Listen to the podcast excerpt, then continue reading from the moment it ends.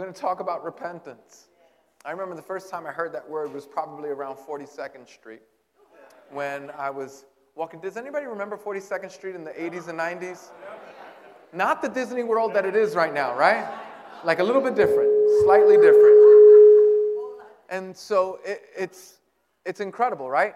That um, the, the first, so it's the first time I heard it, and um, the people would be out there, and for good reason. All of us needed to repent, right? Whoever was on 42nd Street in the late 80s and 90s desperately needed to repent, right? But if you think that repentance is just bad people turning from their sin, then you've missed the point of repentance. Everything you know about repentance is wrong. Everything if we think that repentance is for bad people to become better, then we've missed what repentance is. And Jesus is going to teach us about that today. Now, repentance is the thing that you need for joy in your marriage. Repentance is the thing that you need so that you could walk away from that addiction that has so encumbered you. Repentance is the thing that you need so that you can enjoy all the blessings that God has brought to your life. Repentance is the thing that you need to appreciate your clean time. Repentance is the thing that you need in order to settle and rest and have peace and enjoy the peace that God brings. Repentance is not just for the wicked to turn good, repentance is the thing that we need like air and water. You need it for every area of your life. Now, without repentance, without repentance, you will neither appreciate the good and you will quickly run to the bad. We need repentance, but we need gospel repentance, not just moralistic repentance. So, we're going to be talking about repentance today, but we're going to be talking about it from uh, several different angles. One is we're going to look at the kind of sin that stirs us up, but not only that, we're going to look at how do we repent when really, really good things are happening. When the days of clean time are increasing, not decreasing. When, when everything is going well in our marriage, when, when the kids are doing just fine, when the methadone um, milligrams are going lower and lower. We need to learn how to repent in those stages. But we also need to repent when we're totally running from God. So it's going to be like a really heavy subject. And I have like six hours worth of material. So I'm going to do my best but I, I want you to see this, and I'm going to give you the illustration early because I think it's helpful. So, repentance is like a door, and joy and satisfaction is like the room on the other side of this door. You'll never get to joy and satisfaction unless you go through the door of repentance. Does that make sense? Are you miserable? Uh, repent. You'll never get to joy and satisfaction. And I'm talking about a guy who, I mean, I know this man because, like, I, when things aren't going well for me, I can worry and be concerned and not experience any joy. When things are going good in my marriage, I could find things bad in my marriage. When things are going well with the church, I can find things. See, if we're going to get to joy and satisfaction and rest and peace in Christ Jesus. If we're going to get into if we're going to get to the room of that, we're going to have to go through the door of repentance. So this is hopefully those of you, let me tell you who needs to repent more than anybody else in this room. Those of you who wake up early and come consistently on a corner on 360 Schermerhorn. It's not for the people who are in the park who are only going to come when the food gets ready and then they come down because they've been drinking. It's not those guys, it's us. So, we're going to get to our text and we're going to see. I'm going to, I'm going to ask you to put your thinking caps on and we're going to do our best to try to get through this passage. We're in a series called The Hard Sayings of Jesus. Jesus tells us to repent, and in our culture, that's the hardest thing to hear. And so I want you to just kind of uh, receive. And if, listen to me, If you right now have just come from the whorehouse or the crack house, or if you've come from a fight, you drove in on a fight with your spouse and you said things you should have never said. If last night you relapsed on cookies, that's not so funny for some people. Not so funny for some people. If last night you relapsed on some stuff that you wish you had not, this is not the message that's going to condemn or beat you. This is the message that's going to free and liberate you. So I need you to stay with me, but it's going to be tough. So why don't we stand together and read this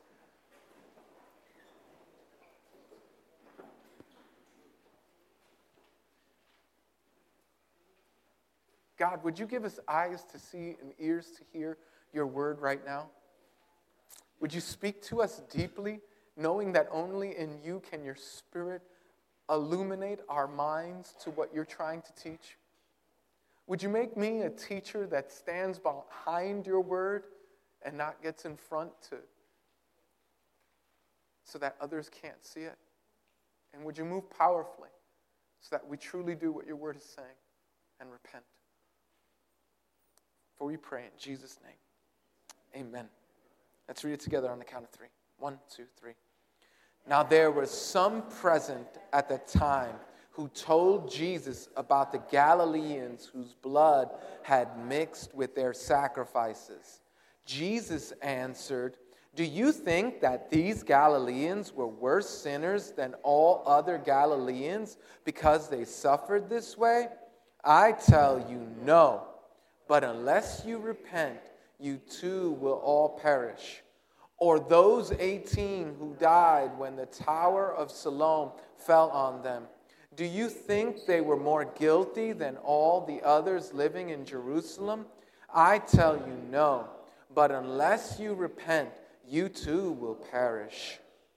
Then he told this parable A man had a fig tree growing in his vineyard and then he went to look for fruit on it, but did not find any. So he said to the man who took care of the vineyard, For three years now I've been coming to look for fruit on this fig tree and haven't found any. Cut it down. Why should it use up the soil? Sir, the man replied, Leave it alone for one more year and I'll dig around it and fertilize it. If it bears fruit next year, fine. If that, then cut it down. This is God's holy word. Please have a seat.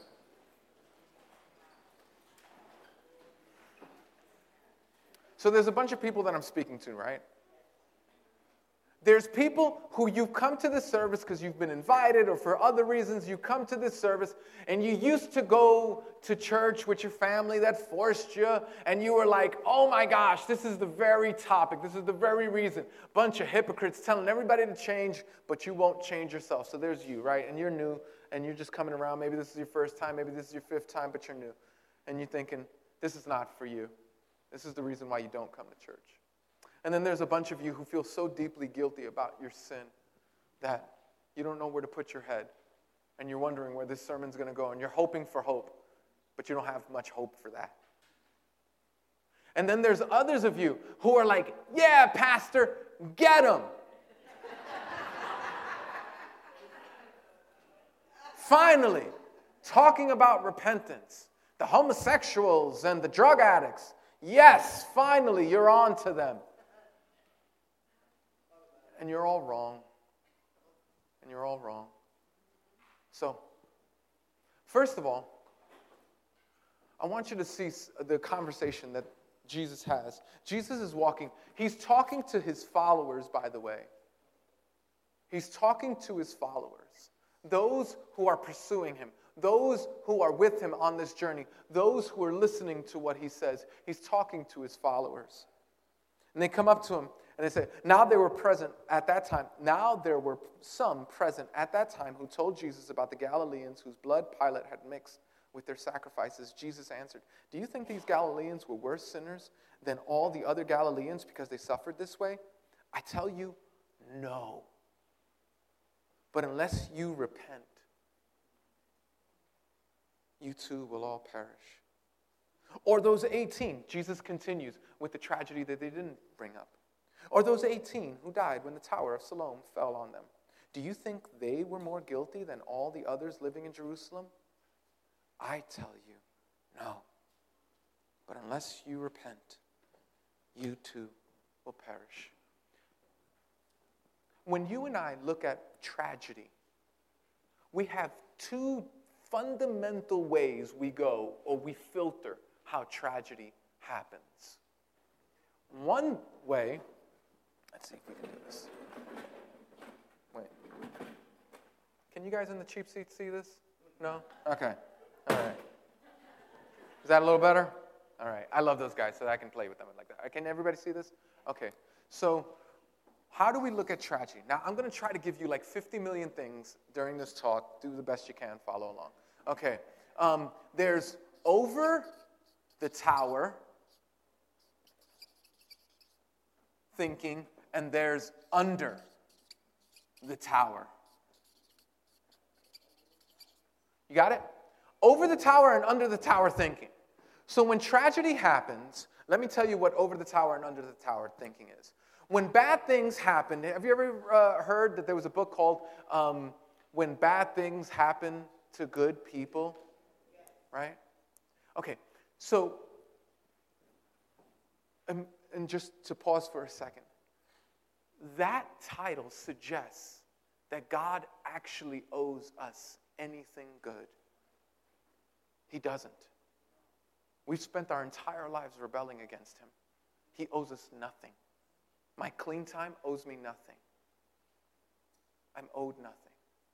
When bad things happen in your life and in mine, when bad things happen, in the, and let's look at it more clearly as when bad things happen into other people's lives, one way to look at it is over the tower. This is God. God, you look over the tower and you blame God. Or if you're not religious, and this is, by the way, everybody, if you're not religious, you, you just blame randomness or the universe. Or if, or if you've been to church once or twice, you blame God. In fact, many times, the only time I see God in the newspaper is to blame him for things that they don't believe he exists to do. You go over the tower. And there's a bunch of us who blame, when bad things happen, the reason that this is happening is because I blame God. God is bringing about this travesty. Then there's another way of thinking when tragedy happens. We look under the tower. Jesus addresses this. Do you hear what he said? Do you think those Galileans were worse than the other Galileans? Right? And so when we blame under the tower, what we do is we blame the people. One way, we blame God when bad things happen. Second way, we blame people when bad things happen. We go, oh, well, they deserved it. Well, you know what? That's what you get. We wonder, listen, and one of, listen, even with your own life, have you figured out which one are you? When bad things happen, do you blame God? Do you blame yourself? Which one? Which one? Right? There's a bunch of us. We don't know. All right. Well, when these things happen and we blame God, what we're doing is Jesus is going, listen to me. If you just, these are, you're not, you're missing the point. You're missing the point. Whenever bad things happen, the point isn't to blame God or to blame the people. The point is to repent. Okay, I know you didn't get that, so I'm going to try again, okay? Listen to me. Stay close because this is very, very heavy. When you play the blame game, when bad things happen, Satan is playing you for a sucker because he's not allowing you to see what the real point of the tragedy is. When bad things happen, when, listen to me, when bad things happen that are not your fault at all, a tsunami strikes. The point isn't do we blame God or do we blame the people? When bad things happen, like stuff that I brought on myself, like I got the virus, I used unprotected sex. I, I blame myself. No. The point is to repent. And even if it didn't happen to you, the point is to repent. And usually, this is as far as repentance is talked about. When bad things happen, when negative things take place, we think, all right, blame God, blame ourselves, or blame God, or blame the other people. Now, let's talk about repentance. In the full scope, Jesus is not agreeing with either one of these. He says, Do you see how he says no twice? He goes, No, but unless you repent, you too will perish. Who's the you he's talking to? He's talking to his followers, isn't he? You see, when you see bad things happen in this world, that should not be a cause for you to get arrogant or proud. When you see awful things happen in this world, that should not be a cause for you to just feel pity. When you see awful things happen in this world, that should be an opportunity for you to repent. Have you ever known of anybody who relapsed and you're an addict and you didn't and you say something like, "There, but by the grace of God go I." But what you really mean is better you than me.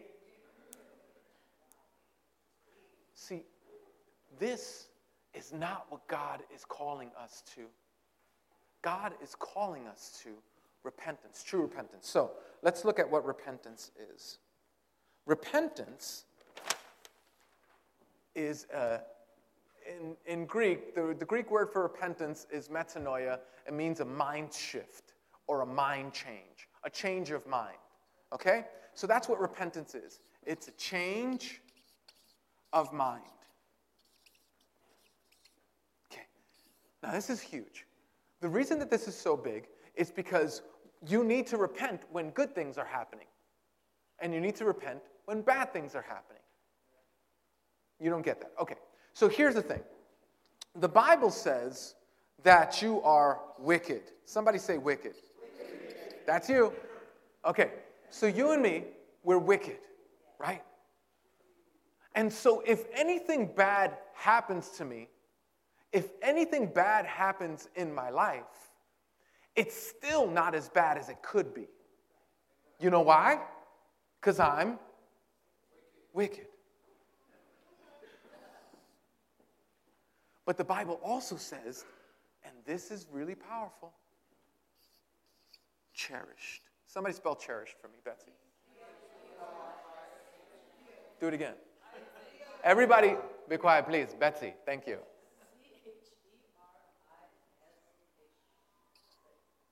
H. Okay. So you're cherished. Okay? So the Bible says that we're cherished. So when good things happen, I don't take credit for that. I go, God, you're giving me something I don't deserve. You see how repentance affects both when bad things happen and when good things happen, when sin is present and when saints are present? Here's how it works. So, if you understand that this is the gospel, that you're more wicked than you think, and you're more loved than you can imagine, when you understand that this is the gospel, then you need a mind change for everything that happens. You need a way of filtering everything that happens in your life. You need a way of looking at how your husband is acting in a different light. You need a different way of looking at it. You need a different way of looking at your children and their behavior. You need a different way of when you get that job and you're like, wow, I can't believe I got this job. And you need a different way of looking at like when you can't pay any of your bills. You need to repent. So, how does this repentance work? This okay, so are, are you trying? Feel like you might not be tracking with me. So let's try this again. Okay, so wicked. So this means repentance. We repent in every area of our life. Remember, I told you how the repentance is a doorway to get into the room of joy and happiness? When good things are happening to you, what are some good things that can happen to you? How do you repent? We're going to get there. Thank you so much. We're going to get there. The way we repent, let me answer your question. In fact, we're going to make this, because this is such a complicated subject, we're going to make this a, uh, uh, a discussion, okay? Any questions you have, you can just shout it out, right? Don't even need to raise your hands. We're going to do this, okay? Now, the short answer we're going to get to, though, um, we're not getting to it just yet. I have to build this part up first. The, the short answer is you identify your idols and you give them to God to uh, deal with them. In other words, you address your motivations for why you do what you do. And the motivations for why you do what you do is called an idol. It's a God that you serve, love, and give yourself to. That's what an idol is. Okay. So, no, well, it, I mean, anything could be an idol if you're asking no matter what it is. Anything could be an idol. But we're going to talk about the four main idols of the heart. The four main idols of the heart. Now, remember, when we talk about sin to be repented about, we think that sin is the act of the hands. I want to change your mind about that. Sin is not the act of the hands, sin is the disposition of the heart. Sin is not the act of the hands, it's the disposition of the heart. So, for instance, my son just got into NYU. Pretty awesome, right? Yeah. It's because he has me as a father, clearly. And so, my son just recently got into NYU. He got a full, not only did he get into NYU, he got a full ride. It's like a quarter of a million dollar gift. NYU Law. So, and, and, that's, and that's real good for us, right? Over here, because I'm pretty sure me and you are going to need a lawyer before all things are done. And so my son is going to be the lawyer. Hopefully, he'll give us a pro bono deal. All right, here's the point. Here's the point. Here's the point. It's ridiculous for my son to go, look at me. Look at me. I'm awesome. It would be ridiculous for my son to do that. And my son studied for over 13 hours a day for like a year and a half. But, but you see, my son would have to acknowledge that he's more wicked and that any brains that he has wasn't his doing. He got it from God. And so you need to repent of that idea of look at me, look at me, because any brains that you have, any stability that he has in his life to have gone through school. I didn't grow up with stability. Anybody here grew up with did not grow up with stability? I didn't grow up with stability. Mine was a very unstable home. And because he had that, a level of stability in his home, he developed some habits that it took me to get to 35 before I could start developing. He got to develop those early.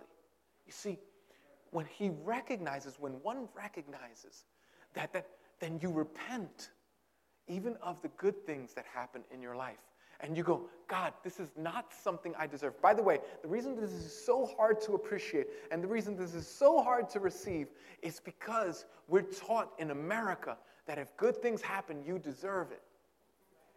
If good, th- good, you know what good things happen? Good things happen to good people. Good things happen to good people. And so, because good things happen to good people, you know, it's why you get angry at God. When God breaks that rule and you go, wait, you mean I'm a good person and God, you're not giving me what I want? Then forget you. That's why we leave God. That's why we get angry at God. It's because we don't recognize that we're as wicked as we are. Listen to me. So, with my son, the illustration with my son, my son receives this incredible scholarship, his heart should be God, I don't deserve this. I didn't earn it. Still, you give yourself away. Oh, the overwhelming, never ending, reckless love of God.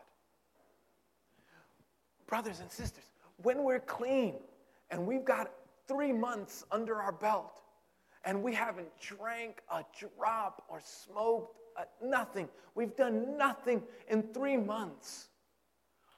Our response should be, I don't deserve it, and I didn't earn it. Still, you give yourself away. Oh, the overwhelming, never ending, reckless love of God. When our marriages are going in a way that is absolutely beyond our, we go, oh man, it's because I read those books and because I practiced those principles. No, beloved, beloved, I, this is far better than I deserve. Oh, the overwhelming, never ending, because I'm more wicked than I thought, and I'm more cherished than I can. So when good things happen, I go, oh my gosh. So I go, how cherished am I? How cherished that you would give me something even though I'm this wicked. And when bad things happen, I go, how merciful are you? Even though I deserve far worse. Does that make sense? Okay, so the pretty lady in the middle of the room asked, How do we repent? So, first is to recognize, some of you who have been around have seen me do this before. Recognize that all of our sin falls, there are four root idols of the heart. Are you with me? Someone say four root idols of the heart. Okay, one is comfort. Liz, can you put that up? So, um, comfort, a longing for pleasure. Next, control. All right, control, a longing to have everything go according to my plan. All right? So, first one, comfort. Go back to the comfort because people are writing things down, so I should do. All right, comfort, a longing for pleasure. The reason that you and I sin is because of one of these four things. I'm going to tell you why you keep on relapsing. I'm going to tell you why you can't keep it in your pants. I'm going to tell you why you keep on running back to that sin that's destroying you. I'm going to tell you why. Even though it's destroying you and you recognize it's destroying you. Let me tell you why you run back to it. Because you're looking for pleasure in places other than Jesus. Jesus isn't your satisfaction. Jesus isn't your pleasure. Jesus isn't your joy. That's your joy. And, and I'm telling you, it could be anything from Haagen Dazs to heroin. That's the thing you run to. When the pressure gets high, when the things get tough, that's the thing you run to. That is what we call comfort. I'm looking to something other than Jesus for pleasure. Are you thinking of your sin and how it falls into that category? You should. Next one is control. Control is a longing to have everything go according to my plan. Now, that's not something anybody here really struggles with, so we're just going to move on to the next one. And so, or maybe I should talk about it for a second. Okay, all right, all right, all right, maybe one or two of you. All right, so here's the deal control is not trusting Jesus to have full authority in your life. No, no, no, no, no, no. You're going to have to manipulate this and lie about that and force your way on this and intimidate that. You're going to have to do everything in your power to make sure that things go the way you want it because you can't have it any other way because we all know that you do a far better job at organizing and directing your life than God ever could. That's what control is. You see, I'm not just, I, I don't just have uh, control issues, I'm an idolater. I run to something other than Jesus. Control. Next, significance. A longing for influence or recognition. Now, this one is really, you, none of you go, oh, yeah, that's the one I want. I know that's the one I want. I want my name to be in lights. If you're an artist or you're a musician, you're a singer or a dancer or anything like that, you struggle with this. You want to be famed you want to be known. But can I tell you, if you're a regular church attender, this is you too.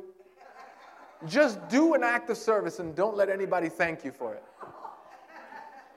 You see how this dog comes out quick. Significance is a longing for influence or recognition. And if, and if, wait, you mean after all I did? You know what I did, Pastor? I woke up early, I made eggs, I served people, I did all of this, and they didn't even give me a thank you.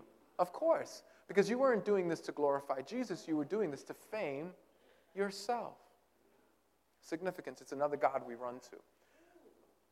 Approval, a longing to be accepted or desires. Ladies, look up to me.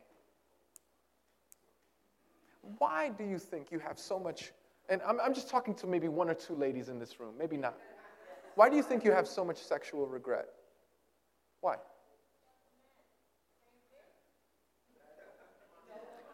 Why, ladies, do you think you have so much sexual regret? Why?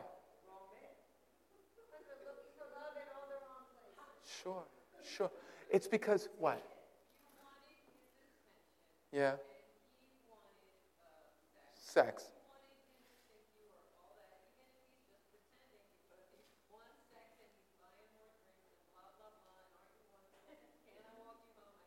Right, exactly. And the short thing to what just she just said was approval. You want his approval. Men, men, why do you spend more money on dates than you have? Why? Anybody know? Wait, wait, wait. No guy's gonna yell at me. Why don't you talk to the ladies about this? No, what? No? Men, why do you spend more money? Why? It's this. It's this. You're going, I want to be longed for, accepted, and desired. And I know how to do it. And I know how to do it. I'll spend more money than I have. And then watch this. If you, if you do this long enough, how, how long does it take before you become furious at the monster you created? Right? That when she starts asking for stuff that you've already gotten her used to, right? It's because, it's not because you love too much. It's not because you're too generous. It's because you're an idolater. Comfort, control, approval, significance. You see them all. Now, watch this. Here's, here's what happens this stuff is always under the surface. This stuff is always under the surface. So we go, we go, oh, the real problem is lust, or the real problem is gambling, or the real problem is overeating. Or the real problem is, you know, choose it, right? Bitterness. Listen, beloved, that's not your real problem. The reason that you, the reason that you act out on lust is for some of you, it's an issue of comfort. For others of you, it's an issue of control. For others of you, it's an issue of approval. And for others of you, it's an issue of significance. How many guys did I grow up with going, I could pull her? I could pull her. Why? Because they're trying to prove something to themselves. Do you see how we could all be doing the same thing for very distinctly different issues? And so you just go, oh, stop the lusting. I'm going to put the, the, the, the blockers on my computer. I'm not going to do this. I'm not going to do that. And you don't understand that you're hitting, listen to me, this is the fruit of sin. You're messing with the fruit of sin, not the root of sin. So you need to, so that's why, and then we can just, like, let's put active addiction. Active addiction. Some of you are going, This is awesome. I got 30, 60, 90 days, 20 years, whatever it is. And what you don't understand is that you stopped actively uh, um, acting out, but you wonder why, why the chocolate thing has gone out of control, why you, your, weight, your weight has gained. Or you wonder why you can't keep up with your bills because you've been buying so many clothes, clothes that you haven't even taken the price tag off and, and haven't used. Why? Why? Because listen to me, you dropped your, listen to me, you hit the fruit of sin, but you never addressed the root of sin. Okay. Is this making sense? I'm trying. I'm doing my best. Okay. But now, but now, now, can we do it? Okay. So here's the thing. Now let's let's see if we can. Okay. So let's see some ways. Liz, put up the first slide that I sent you. Um, let's see some of the ways. I'm going, to, I'm going to try to teach you to give you some questions that you can ask. But I want you to see that it's not just, the sin is not just the sin of our hands, it's the disposition of our hearts. Do you know that two people could be up here, and one could be reading their Bible, going to church, and praying and giving money like crazy. And the reason that they're doing that is because they believe that if they do that, that'll put God in their debt. You didn't get that. The reason that they do that is because they know if they do that, then God will give them their marriage back, their job back, their clean time back. They think that if they do this, that God will owe them something.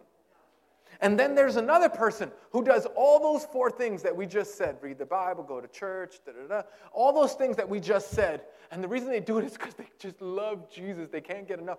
It's like asking me um, when, I was a, when I, I was a teenager, when I first met my wife, calling my wife wasn't duty for me. It wasn't something that I had to work on myself. Come on, Edwin, call your wife. You could, or at the time as girlfriend, call your girlfriend. You could do it. Come on, come on, call your girlfriend.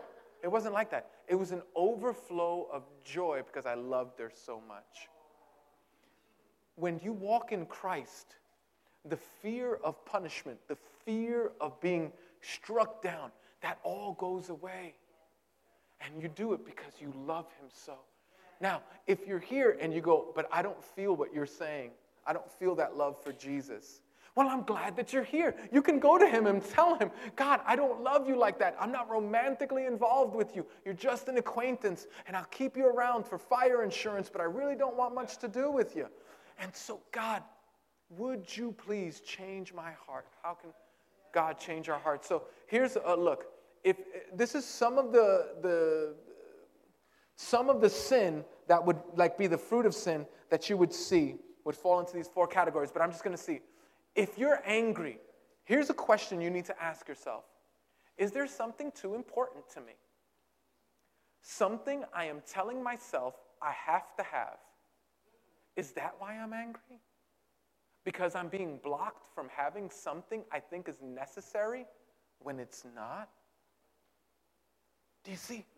If someone, why am I angry? Not just being angry, but going, why? Is Jesus not sufficient? Is God not giving me something that I think I deserve? Okay, and that's the, that's the heart we need to come into this. With a heart that says, God, I'm wicked and I don't deserve anything but punishment, but you're glorious and you've given me nothing but forgiveness and mercy. Okay, next. If you're fearful or badly worried, here's some questions you can ask yourself Is there something too important to me something I am telling myself I have to have. Is, it, is that why I'm so scared? Because something is being threatened, which I think is a necessity when it's not? I fall into this all the time. I struggle with depression. A lot of you know that. I've struggled with depression for a long time. 2018 has been the best year of my life, no kidding. Like, I, I haven't experienced depression. I've, I've experienced a levity and a joy that I haven't experienced, and I don't think any other part in my life. You know what started to creep in sometime in July? It's like, oh no, year's almost over. Is this what, what happens when the depression comes back? What happens when I start? Because it's got just around the corner. This is not going to, you know, when things are bad, I, I comfort myself and tell myself, uh, this won't last forever. And when things are good, I punish myself by going, this won't last forever. And so I just started to go, wait, wait, wait, wait. You know what? Elated or depressed? I'm going to find my joy in Christ.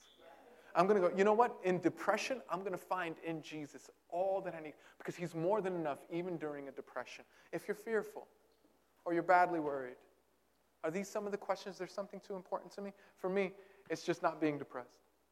Ah. All right, next.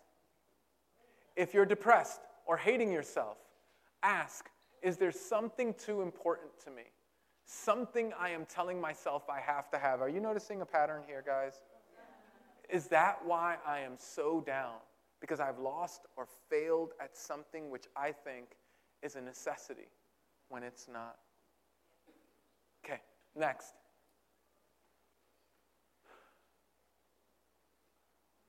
No, that's it. Okay, sorry. Um, so the point is this, guys. The point is this. We all need to repent. If you're going through a really good time, you need to repent. If you're going through a really dark time, you need to repent. If the reason that you're suffering is because of pain that you have brought upon in your life, you need to repent. If everything is going perfectly well, you need to repent. In other words, when things are going good, remind yourself to thank God for the good that you don't deserve, that He's given you. And when things are going bad, remind yourself it could be much worse. God has given you mercy, even in the midst of your sin. Jesus ends the, uh, the, the talk with a parable, and I think it's important. He says, A man had a fig tree growing in his vineyard. Then he went to look for the frig, uh, fruit on it, but it did not, he did not find any.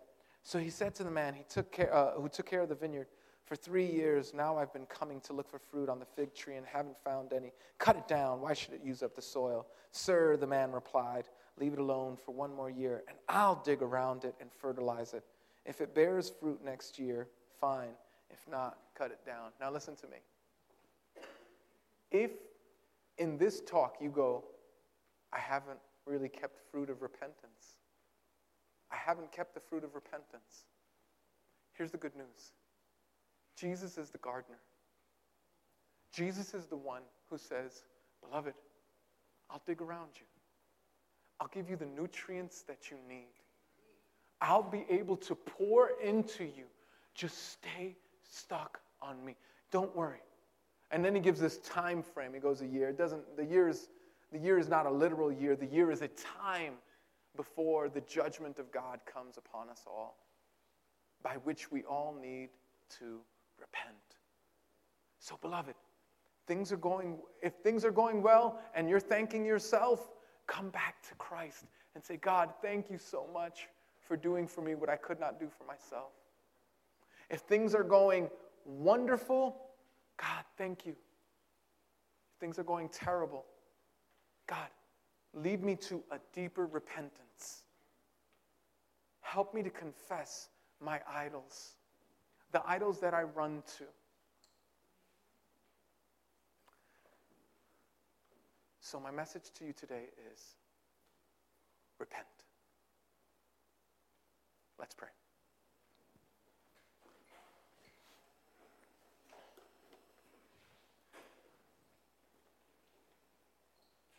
God, there are some of us here who just hear the word repent and will never be able to get over all the terrible sin that we've done. And though we do want to repent for our sin, Lord, would you speak to the good people in this room who need to repent for their goodness?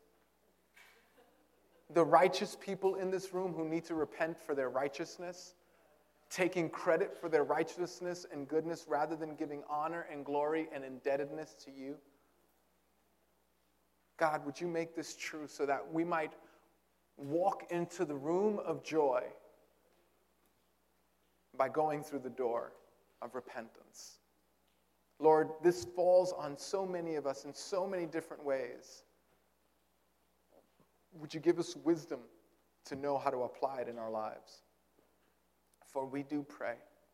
In Jesus' name, amen.